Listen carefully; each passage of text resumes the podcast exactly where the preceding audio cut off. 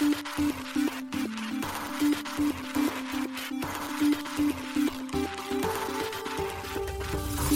しい経済ニュース。この番組では現当社のメディア新しい経済が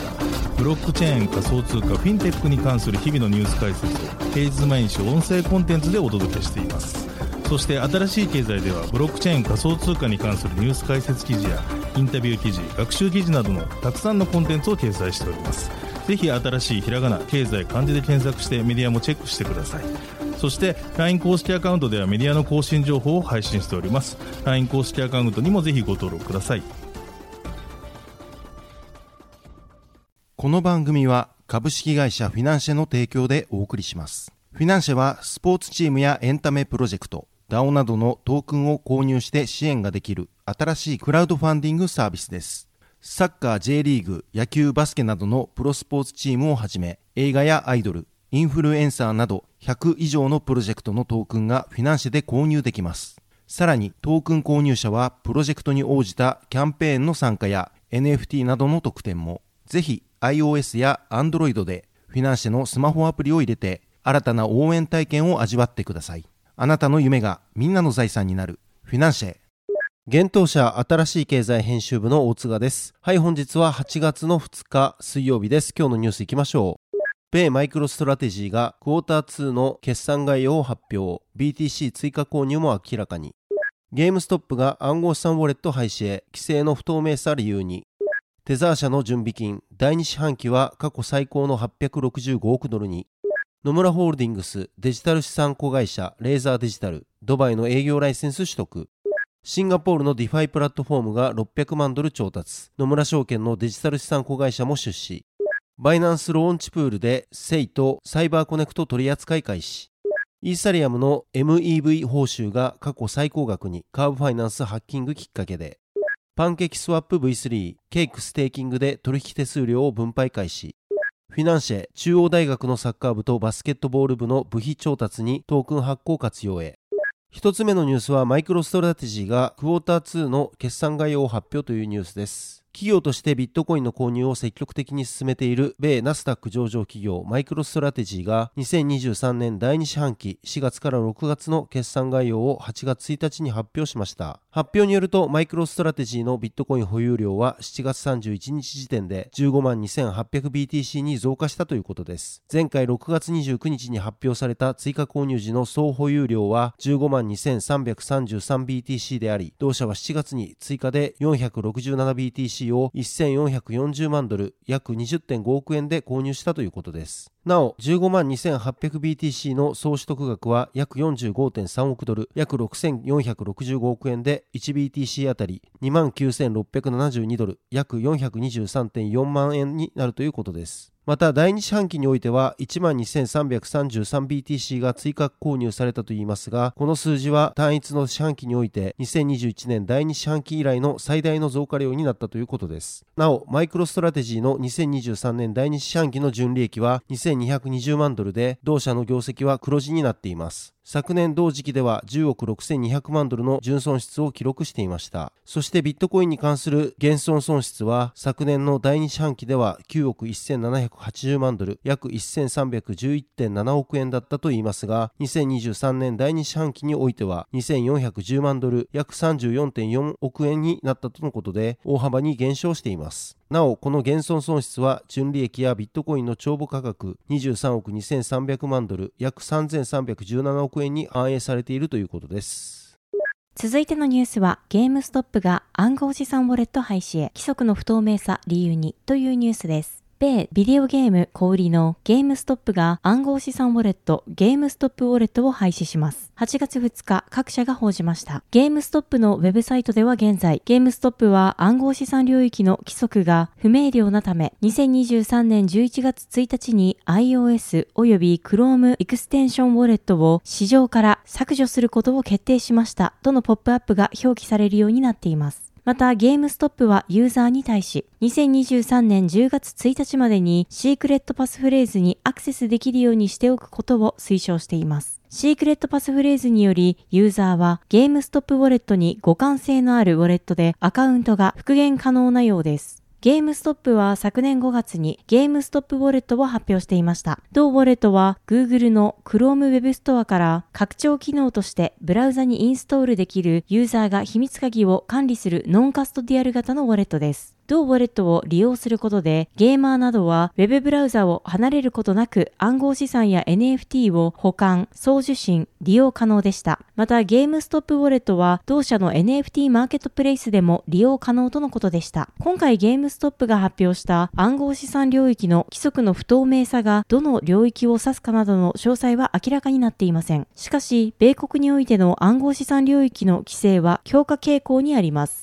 米証券取引委員会 SEC は、米国の暗号資産関連企業に対し、複数の訴訟を起こしており、現在もその多くが進行中です。今年2月には、米投資アプリ運営のロビンフットが、米証券取引委員会 SEC より召喚状を受け取っています。この召喚はロビンフットの暗号資産の上場、暗号資産の保管、顧客の開示、プラットフォームの運用に関する調査のためだといいます。なお、ロビンフットは3月、暗号資産ウォレット、ロビンフットウォレットを全 iOS ユーザーへ正式リリースしています。また、大手暗号資産取引所のコインベースは昨年7月21日、SEC に対しデジタル資産証券規制に関する規則制定を求める請願書を提出しており、明確なルール策定を求めるため、今もなお SEC と法廷で争っています。続いてのニュースは、テザー社の準備金、第2四半期は過去最高の865億ドルにというニュースです。ステーブルコイン USDT の発行元であるテザー社が2023年第2四半期の資産残高が5.7%増の865億ドル、日本円にして約12.3兆円に達した一方、運用利益は10億ドル、日本円にして約1428億円超となり、全四半期比で30%増加したことを7月31日発表しました。ステーブルコインは一定の価値を保つことを目的とした暗号資産の一種。種で、通常はドルなどの伝統的な資産によって裏打ちされています。市場追跡会社コイン月光によると、テザー社のコインの流通額は838億ドル、日本円にして約12兆円で、暗号資産全体では第3位だといいます。会計事務所 BDO イタリアが署名したテザー社の準備金報告書によると、2023年6月30日までの3ヶ月間で、テザー社の資産は865億ドル、日本円にして約12.3兆円に増加。前四半期から5.7%増加し、過去最高を記録しました。テザー社はデジタル資産取引において重要な役割を担っており、多くの暗号資産間取引がテザー社提供のステーブルコインで行われています。米国の規制当局は銀行に対し、保有者が急ぎステーブルコインを従来の通貨に戻そうとした場合などに、ステーブルコインの準備金が急速に不足する可能性があると警告しています。なお、テザー社が保有する米国財務省証券は、3月末から5.2%増の558億ドル、日本円にして約8兆円に達し、非米国財務省証券は前期から30%以上増の6290万ドル、日本円にして約89.8億円に達したといいます。テザー社はまた1億1500万ドル、日本円にして約164.2億円の社債、33億ドル、日本円にして約4713億円の貴金属、17億ドル、日本円にして約2427.8億円相当のビットコイン、55億ドル、日本円にして約7854.8億円の担保付きローン、46億ドル、日本円にして約3427.5億円の不特定のその他の投資を保有資産に数えています。監査人の報告書とは別に、テザー社はウェブサイト上の声明にて、4月から6月までの営業利益が10億ドル、日本円にして約1428億円を超え、四半期ベースで30%増加したと述べていますが、その計算方法は明らかにされていません。ニューヨーク検事総長との2021年の和解の一環として、テザー社は2年間、四半期ごとに準備金の報告書を提出することに同意しました。テザー社はそのウェブサイトで今年初めにこの義務を完了したと述べています。続いてのニュースは、野村ホールディングスデジタル資産子会社レーザーデジタルドバイの営業ライセンス取得というニュースです。野村ホールディングスの関連子会社レーザーデジタルのドバイ支部にあたるレーザーデジタルミドルイースト FZE がドバイの規制当局であるドバイ暗号資産規制機関 VARA から営業許可を得たと8月1日発表しました。これによりレーザーデジタルはドバイ支部を通じて暗号資産ブローカーディーラー及び資産管理サービスを提供できるようになったとのことです。レーザーデジタルはドバイにて今後数ヶ月のうちにトレーディングとアセットマネジメント事業を開始し、機関投資家に OTC トレーディングサービスと包括的なデジタル資産投資商品及びソリューションを提供する予定だといいます。レーザーデジタルの CEO であるジェズ・モヒリーン氏は VARA が当社の営業許可を承認してくれたことに感謝しています。VARA の徹底した協議プロセスは、機関投資家がこのアセットクラスに関与するために必要な保証を提供します。ライセンスを取得したことで、今後数年間のレーザーデジタルの成長が楽しみですと述べています。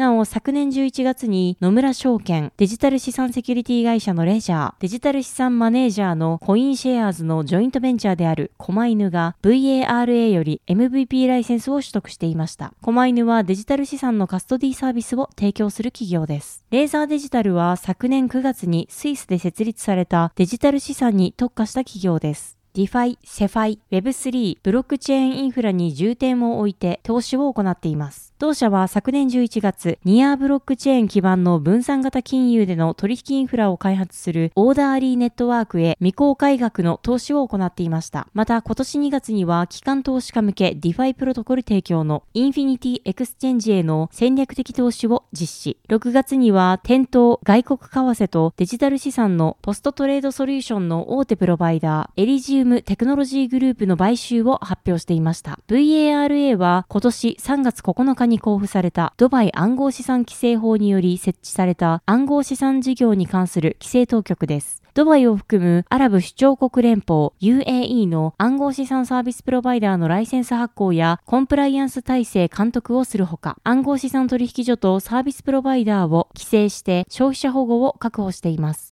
続いてのニュースは、シンガポールのディファイプラットフォームが600万ドル調達、野村証券のデジタル資産子会社も出資というニュースです。シンガポール拠点のオンチェーンファンドプロトコル、ソルブプロトコルが新たに600万ドル、日本円にして約8.5億円の資金調達を実施したことを8月1日発表しました。同ラウンド A は野村証券の Web3 子会社、レーザーデジタルをはじめ、UOB ベンチャーマネジメント、ミラーナベンチャーズ、エミレーツコンソーシアム、マトリックスパートナーズ、ビーイングベンチャーズ、アポロキャピタル、ハッシュ CIB、ギークカクテル、バイトトレードラボが参加したとのことです。資金調達の使途は、ソルブプロトコルチームの拡大及びプラットフォームの技術開発を加速させることに充てるとのことです。野村証券ホールセールデジタルオフィスのグローバルチーフオペレーティングオフィサーであるオリビエ・デン氏は、ソルブはブローカー、引き受け会社、マーケットメーカー、カストディアンを統合し、ディファイ、セファイ、トラディファイの流動性を橋渡しする初のファンドインフラをブロックチェーン上に構築し、信頼性の高い機関投資家向けディファイプラットフォームを構築したと述べています。2020年設立のソルブは、オンチェーンファンド発行、取引、清算のための強固な基準を備えたトラストレスファンドインフラストラクチャーを提供しています。プラットフォームユーザーは、セミファンジブルトークンにラップされた金融プロダクトを組成でき、セミファンジブルトークンは、ソルブのプラットフォームや引き受け会社を通じて販売され、買い手や投資家らから流動性を得ます。その後、ユーザーは売上をまとめ、セミファンジブルトークンが決済されるまで、または決済された時点で投資家に利回りを支払うことができる仕組みです。なお、2023年第2四半期にローンチされた最新バージョンのソルブ V3 では、中央集権的な信託危機の際に資金を優れた資産とマッチングさせるという課題に取り組んでいるといいます。また、ソルブ V3 では、投資家の資金を安全性と透明性を損なうことなく、より幅広いリターンを投資家に提供するといいます。これにより、ファンドマネージャーはブロックチェーン上で信頼を築き、事業を安全に成長させることができ、投資家にはプロフェッショナルな資産運用のメリットを提供することができるとのことです。ソルブ V3 はローンチからわずか数ヶ月で、すでに2500人以上のユーザーにサービスを提供し、1億ドル以上の取引量を実現したとのことです。なお、今回ラウンドに参加したレーザーデジタルは今年2月、機関投資家向けディファイプロトコル提供のインフィニティエクスチェンジへの戦略的投資を行っています。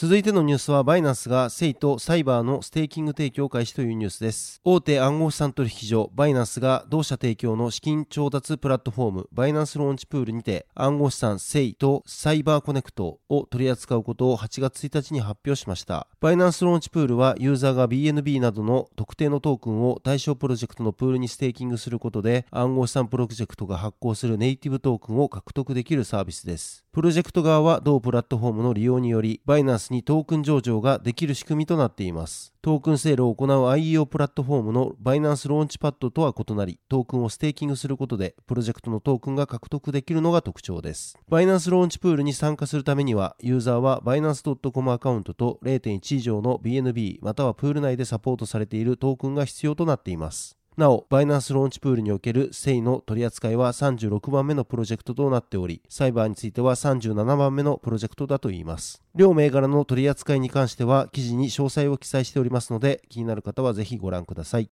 続いてのニュースは、イーサリアムの MEV 報酬が過去最高額にというニュースです。7月31日に発生した DeFi プロトコルのカーブファイナンス提供の流動性プロトコルハッキング被害により、過去最大の MEV 報酬がイーサリアムのバリデーターに分配されました。なお、MEV 最大抽出可能価値報酬は、ブロックチェーンのマイナーまたはバリデーターがブロックを生成する過程で、トランザクションの組み込み、順序の変更を行うことで、通常のブロック報酬やガス報酬とは別で得られる利益のことです。7月31日にカーブファイナンスがハッキングを受け、約100億円、約7000万ドル規模のエクスプロイト、不正流出被害が生じたことにより、ユーザーは自身が保有する資産を危険回避のために同プロトコルから次々と引き出しました。これにより取引と取引手数料が急増し、その結果、MEV 報酬が増加したというわけです。イーサリアムコア開発者のエリック・コナー氏は、今日、イーサリアム史上最大の MEV 報酬ブロックがいくつか誕生したとコメント。最大の MEV 報酬を記録したスロットがが6992273で584イーサだったことを31日ツイッターで報告しています。なお、その次に多かった MEV 報酬としては、スロット6993342の345イーサ、スロット6992050の247イーサ、スロット6993346の51イーサが挙げられています。なお、スロットとはイーサリアムで用いられる12秒ごとに区切られた時間単位のことです。各スロットでブロックを提案する単一のバリデーターが選ばれ、ブロックを1つ生成します。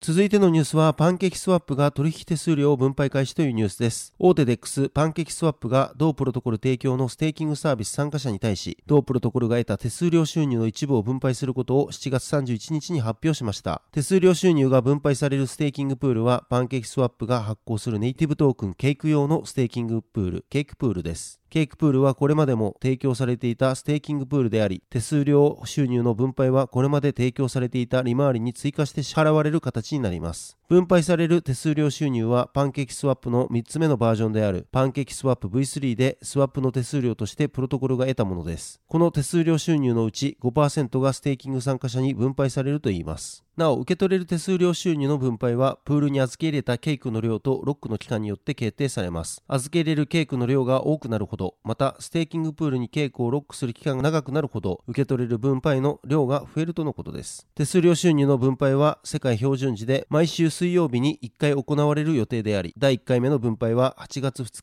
日23時59分までにステーキングプールに参加し、8月9日23時59分までステーキングに参加したユーザーに行われます。なお、8月3日以降に参加した場合でも2回目以降の手数料収入の分配は受け取ることが可能ということです。なお、パンケーキスワップは手数料収入の分配開始を記念して8月に行われる分配に6月と7月に蓄積された手数料収入の分配分を追加して支払う収益分配ボーナスを開催するということです。